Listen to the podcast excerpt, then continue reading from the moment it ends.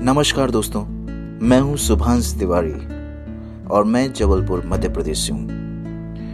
मैं आपसे सिर्फ इतना कहना चाहता हूं कि मैं अपनी आवाज़ को बेचना नहीं चाहता।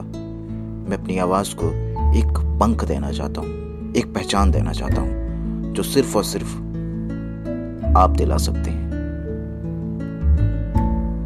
सिर्फ और सिर्फ आप।